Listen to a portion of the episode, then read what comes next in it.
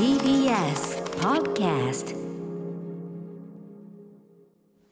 はい木曜日です。うないさんよろしくお願いします。よろしくお願いします。本日は私リモートね歌丸はね、はい。えー第6スタジオではなく、うん。えー所属事務所からはまたまたリモートとなっておりはい、ます、私も映像越しで歌丸さんを拝見しております。まあでも映像越しであっても結局ね、まあ今週いっぱいはねやっぱりねやれテネットの話だなんだってのはしてますけどねいかがお過ごしですかうないさんは？いやもう変わらず元気ですよ。テテネッ。ト考察。はい、多分誰よりもう早かったと思いますよ。誰よりも誰よりも見終わった後にええ。テネットスペース考察ええ。で検索したスピードはギネスブックに乗れるぐらい私は早かったと思い考ますよ。察に行く躊躇のなさという点ではね、もう、はい。あの定評がありますもんね。あのやっと時代が追いついてきたなみたいな。あそう。あ、うん。まあね今テネ回ットでやっと、うんあの追いついてきたなって感じがします、ね。そうね、あのーまあみんなみんなねそういう考察見てなんぼするっていうのが楽しみのうちと言いましょうか、逆に言うとそれがないとなかなか。もう理解がね。うん。いやできない理解もそうだしいやっぱねあのちょいちょいおかしなところがやっぱある結論ちょいちょいおかしなところがあるもんで、うんうんはい、きょ先ほどもあの箕輪田君に最後の確認。これが最後の確認ここ教えてとか言ってねやってましたけどね。あだって3の詳しく回も見たんですもんね歌丸さん。3回見ましたね。3回はやりすぎでしたね。なんか見れば見るほ ええ。ど細かいところが面白く見えてくるタイプかと思いきや、まあその映映画の表に関してはね、うんうん。あの私そのちなみにその辻褄合わせ云々パズルとはそれは楽しい遊びなんだけど、はいはい。それやっぱそうだ映画表とは違うから、明日はちゃんと映画表やりますけどでそうでねうんうんその辻褄合わせみたいなのも楽しいよ。で、うん。んで3回見ると要するにそのいろいろ疑問に持ったところ1回目はやっぱ何やこらってなって、はいはいで2回目ああああそここはこういうことかみたいになって、うんうんうん。です散々昨日実はあの、えっと、放課後ポッドキャスト改め、えっと、ポッドキャストの別冊アフターシックスジャンクションで、えー散々パラいろいろ話して、うんうん。であのもう箕輪田君がずっと目の前でねちょっとその件調べます。それこそ考察サイト調べます。でいろいろこの言い分調べさせては「えー?」っつって「でもそれおかしくない?」とか言ってうん箕輪田君が俺に怒られてるみたいになるっていうね、そういうの散々やってでもう一回一通りああまあじゃあこれはこういうことで、ここはおかしいってことじゃねえのかなみたいないろいろ改めて見るともう一通り整理はつきましたねそこはね。で最後の確認しましたね、でもまあまあやっぱりそのねあの絵空事なんで、うん。うん、嘘なんで。フィクションですかあれ嘘なんで、ううん。んあのいろいろねおかしなところはありますよということですよね、まあ、あの詳しくはでもちゃんとそのそれとはちょっと違う、はいはい。目あの謎ね。うん謎解きとはちょっと違う、はい。あの話をちゃんとしなきゃなとは思ってますけどね、えーまだちょっとどういうことになるか考え中でございますが、はい、明日の映画表楽しみにしてます、うん。はいはい。ということですっかり涼しくというさ涼しくというかちょっと今日は寒く寒いぐらいね。寒かったですね。になったという感じでございますが、皆さんいかがお過ごしでしょうか？さっさと始めましょうかね。アフターシックスジャンクション After Six Junction. 時刻は6時3分10月8日木曜日です。ラジオでお聞きの方もラジコでお聞きの方もこんばんは。TBS ラジオをキーステーションにお送りするカルチャーキュレーションプログラムアフターシックスジャンクション通称アトロクです。はい、えー、私パーソナリティライムスター歌丸。本日はライムスター所属事務所スタープレイヤーズ会議室からリモート出演しております。そして木曜日パートナーははい TBS アナウンサーのうないりさです。よろしくお願いします。お願いします。ちなみにすみませんテネットね。これはいネタバレじゃないですけどね、あのここ3日間この話ばっかしてますけど、えー悪役であるクリス、えーケネス・ブラナーがですね途中発する規制について、この3日間ずっとその話ばっかしてまして、うえ3回目確認した一番やっぱ正確なところはやっぱり、イエーイ！これが一番近いおたけびでした。えそれどのシーンでしたっけ？中盤ぐらいですかね、えっと、始まって昨日のメールによりますと1時間12分ほど経ったところで 映画が始まって1時間12分だぐらいだったところで悪役のそのケネス・ブラナーがですね、えー奥さんを、うん。えーぶん殴ってですね、えーまあ、要するに奥さんが銃を向けてきて、はいはいはい。ね、主人公から預かった銃を向けてきてでそれをガバッと取って、うんうん。でぶっ倒してですねであのん蹴りを入れてですね、うん。で唾を吐きかけて、まあうん。悪態をついて唾を吐きかけてもう一発蹴りを入れながら「えーい!」みたいなことを言うてその「えーい!」の感じが非常にあまりに異様な雄たけびで、その非常にこう粗暴な本性が出る感じ、嫌な感じで、僕は非常に印象に残ったのね。やっぱこういう、こういうディテールがやっぱ映画を豊かにしますから、あのケネス・ブラナーすごいいいなと思ったんですけど、あのーそのことが何て言ってんのかみたいのをずっと言ってて僕はドゥエイだの、ウェイだのいろいろ言ってたんですけどやっぱ本当に一番生活言う言うならイエーイなんだけど、イエーイって言うと喜んでるみたいな、ね。ちょちょっとやっぱね怒怒り悲しみなんかイライラみたいな感じのやっぱ「えーい!」みたいな感じだからねはい、ぜひもううなえさんもね見る機会。なるほどあのねケネス・ブラナー規制考察これで入れていただけると。あーでもそこに込められた感情とかもきっとなんかアドリブとかなんでしょうね。まあそうそうそうそう。だからうん。あのその手前の部分で、はいはい。その要するにとね虎はね虎ってのは自分ですよ、猛獣の本性っていうのが、はいはい。ねお前らにはかなわねえものなんだよと、うんうん。でそれが自分が獰猛な本性を出したらてめえらビビってね、はいはい。ひれ伏すしかねえんだよみたいなことを言った後の後のドゥエイだからちなみにあのあいつは机の上にもう金の虎の置物置いてますからね。本当に虎。ねあの虎吉なんて言葉もありますけどすっかりタイガースっていう。あのあれですか、船の中のお部屋。船の中のお部屋であのあの妻にですね、はいはい。あの突き飛ばされた後にいやうん参った参ったなんつってお酒飲みながら温まりながらね、うん。うんうんそしたらもうドーンって虎の置いてありました。でその後虎だっていうから、うん、本当に虎好きなんだなっていうことが伺える人,、うん。うん人となりが伺える描写でしたねこれはね。でもそういうところあれですね。2回目3回目でよりさそうなんかてきますね。2度目に、あうん。い要するにさこれって映画2回目3回目見るときにあるさ要するにあ1度目も俺ここはすごく気になってたのにあの忘れちゃってたけど、はいはい。でもここは1回目も確かに気になったわみたいな。そういうのあるんじゃないですか。でそういうディテールってまあほらお話のこう追ったりするのに特に今回みたいに夢中だとついつい埋もれちゃいがちだけど、でもやっぱりそのどうケネス・ブラナーがお規制を上げたかって実はね実実際そのなんていうのタイムパラドックスがどうたらこうたらっていう、その外側のパズルの話より映画そのものがで映ってて実際にこう、ね、大写しになってることが、はい。実はそれも大事な情報そうだしですね。なんかそうそうだから逆光順光逆光の話で、もうみんな語るから95%そううんまあまあそれはもちろんいいんだけどね。それでキャッキャキャッキャやるのが楽しいんだし、まあ、それは全然いいんだけど。確かにほそれ以外の目線、相当かけましたね。そうん見終わった後今日3度目はい見終わった後に出てったカップルが別にね仲良しで結構なんですけど、うんうん。男の方がものすごい大声で、うんみんなが言うほど難しい映画じゃなかったな俺 俺分かっちゃったみたいなこと言ってて。うんそれはそのあのそれはあのわもういいよお前うるさいわと思って。でもまあそのこの感じ要するにその分かっただの分からないだのそういうパズル的な部分で、その知恵比べ知恵比べっていうのかな。テネットマウントですね。そうそうテネットマンで、うん。まあおお女性の方がああそうって私なんかどっちがどっちって、ねなっちゃった。それ全然素直な感想だと思うんだけど、どっちがどっちってなっちゃってあああれだっつってあの道でも迷う感じだとか言っててこんな野郎うるせえなこの野郎と思いながら。やめてそういうマウント。そうせえなこの野郎。おめえより俺の方がまだ分かってると思う、うん。俺3度目だからな。っ てどうしようもない。逆逆光3度目。ねえ。えちゃんと絡みました？いや僕は3度目ですけどね。あ 頭おかしいでしょそれ。すれ違いざま。それこそうざてネットおじさんですからそれ。ねよくないですからそれはね。できまあ今日はちなみにねすごい要はあの温度がなかなか上がらないっつって、あはい。温度計どうですか今赤坂ってちなみに。温度計はですね今うん。日最低気温が14.4度で、えー現在は15.7度。あでもあんまり上がらないってその通りなんですね。うん。やっぱ外は寒いのよね。寒いですね。だからやっぱりあ今日ね見ててもうなえさんもなんかあそう私ちょっとセーター。首もあるニット着てきちゃいました、首もあるニットとタートルネック 首もあるニットタートルネック。それはた首もあるニットそれはタートルネック。イコールタートルネック、うん。いやいやいやよくお似合いで、まあだから本当に秋冬のね装いにえ寒いですよ。衣衣替え的なことしたわけ、ね、衣替えは私してないですね。ええっと衣替えって何ですか？そんなに余裕ある？クローゼットに。ああのわかりますわかります。だからその、うん。あのー昔はねこれ昔の習慣ですよ、はいはい。だからその10月ぐらいになったら、うん。こうパッコリこう出してみたいなね、まあ、季そ節季節の柄のみたいなことであって確かに確かに。そんなスペースないです衣替えできるほどいやだから僕はあの夏のいやでもあのハンガーにかけとくメインメインなんていうの？メインウェポンあんじゃん。あーメインおあーメインウェポン。主に主に出番になるやつがあってでそれをずっと夏のものもらったんだけどやっぱさすがにもうあのアロハとか着ねえなと。でアロハは押し入れの中しまって、はいはい。でそのなんか夏物のセットアップでこれはちょっとあの冬も着れそうだなってやつと、うんうん。これは夏っぽすぎんだろうみたいなやつを取り分けてでそのでこうクローゼットっていうかその押し入れの中に入ってるコートとかを取り出しそれらを入れることはまあお一応あれじゃないですか。なるほど。そうそうそうそう。そっか一軍二軍とかのいあうん。の前後の入れ替えとかですね。まああの皆さんお住まいのもちろんね構造とかあの収納の塩梅にもよると思いますけどいやでも僕はもう当然もあのもちろん収納に入りきれてなくてだから今その夏のやつがいつか片付ける枠として、うん。あの和室があるんですけど和室に積んでありますよ。どんどんどんどんどんつってね。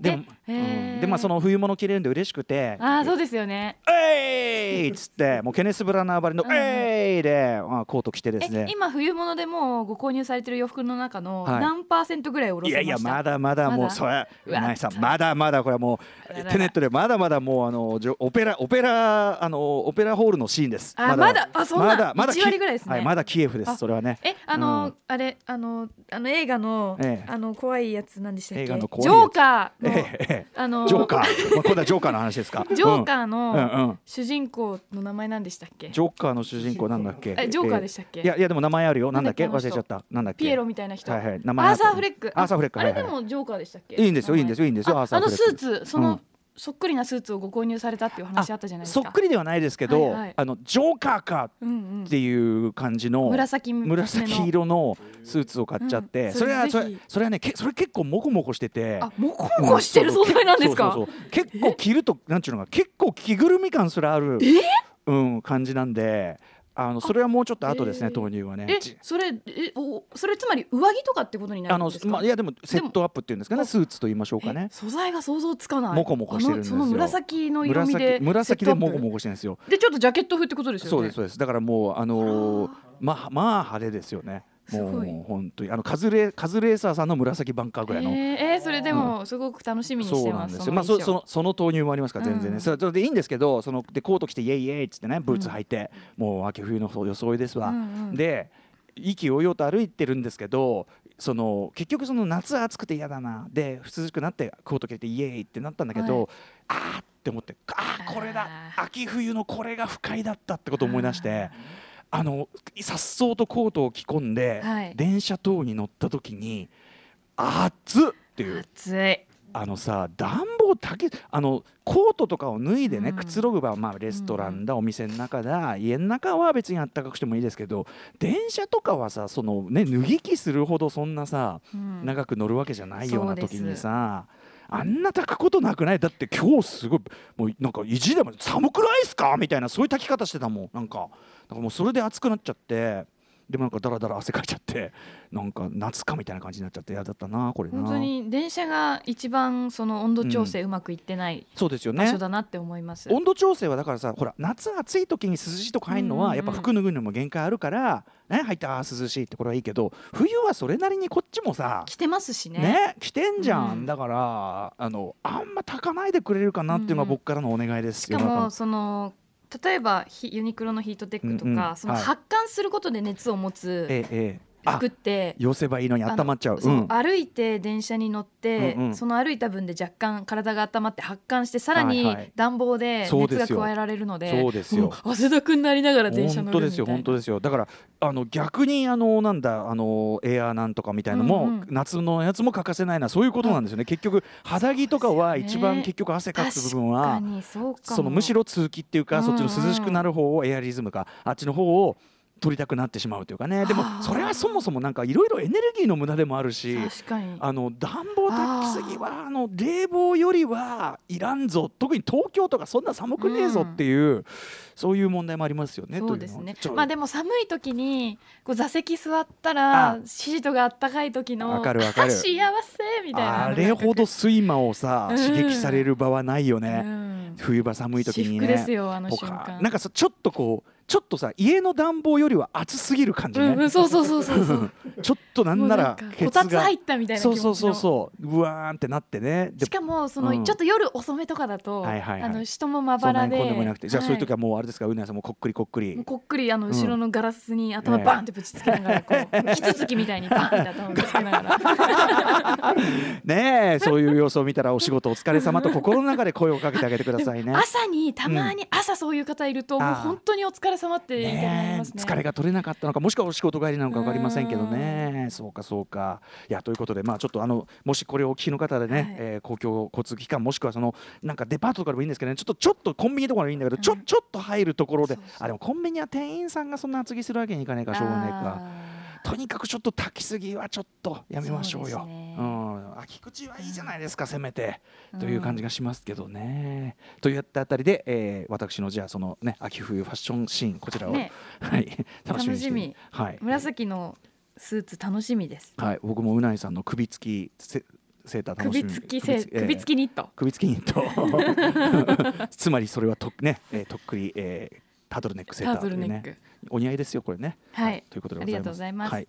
えー、あカルチャーニュース一つぐらいやっておきますかねこれね。あいいですか、えーはい。あじゃあそれ何にします？うあうないさんじゃあこれこれ読んであのやっぱこのさ丸抜問題丸抜問題、うん。丸抜問題じゃあ読ませていただきます、うん。ラジオネームいそっちさんですえー数日前に明らかになった話題ですがゲームの話題なので木曜日に、えーメールをいたしました。というのも来月12日に日本を含め発売になるプレイステーション5においてファミツー .com をはじめとする複数のゲームメディアでのソニーインタラクティブエンターテインメント、えー以下 SIE からへのインタビューによりますと歴代プレイステーションで日本国内だけが決定ボタンが丸キャンセルボタンが×というシステムメニューの使用がプレイステーション5以降は海外に合わせて決定ボタンが×キャンセルボタンが丸に統一されるとのことです。ねこれあのある種のいわゆるそのいわゆる洋芸アメリカ産のゲームとかやるときに、あのまあ日本人としての感覚としては、やはりイエスが丸で、うん。ノーが×であるという直感に従って、はい。でまあ日本のゲームの多くもねそういう風になってたからやるんだけど、洋芸のあれによってはやっぱりイエスが×で、うん。えーキャンセルねそうでない場合は丸という仕様があって、まあ結構こう少なくとも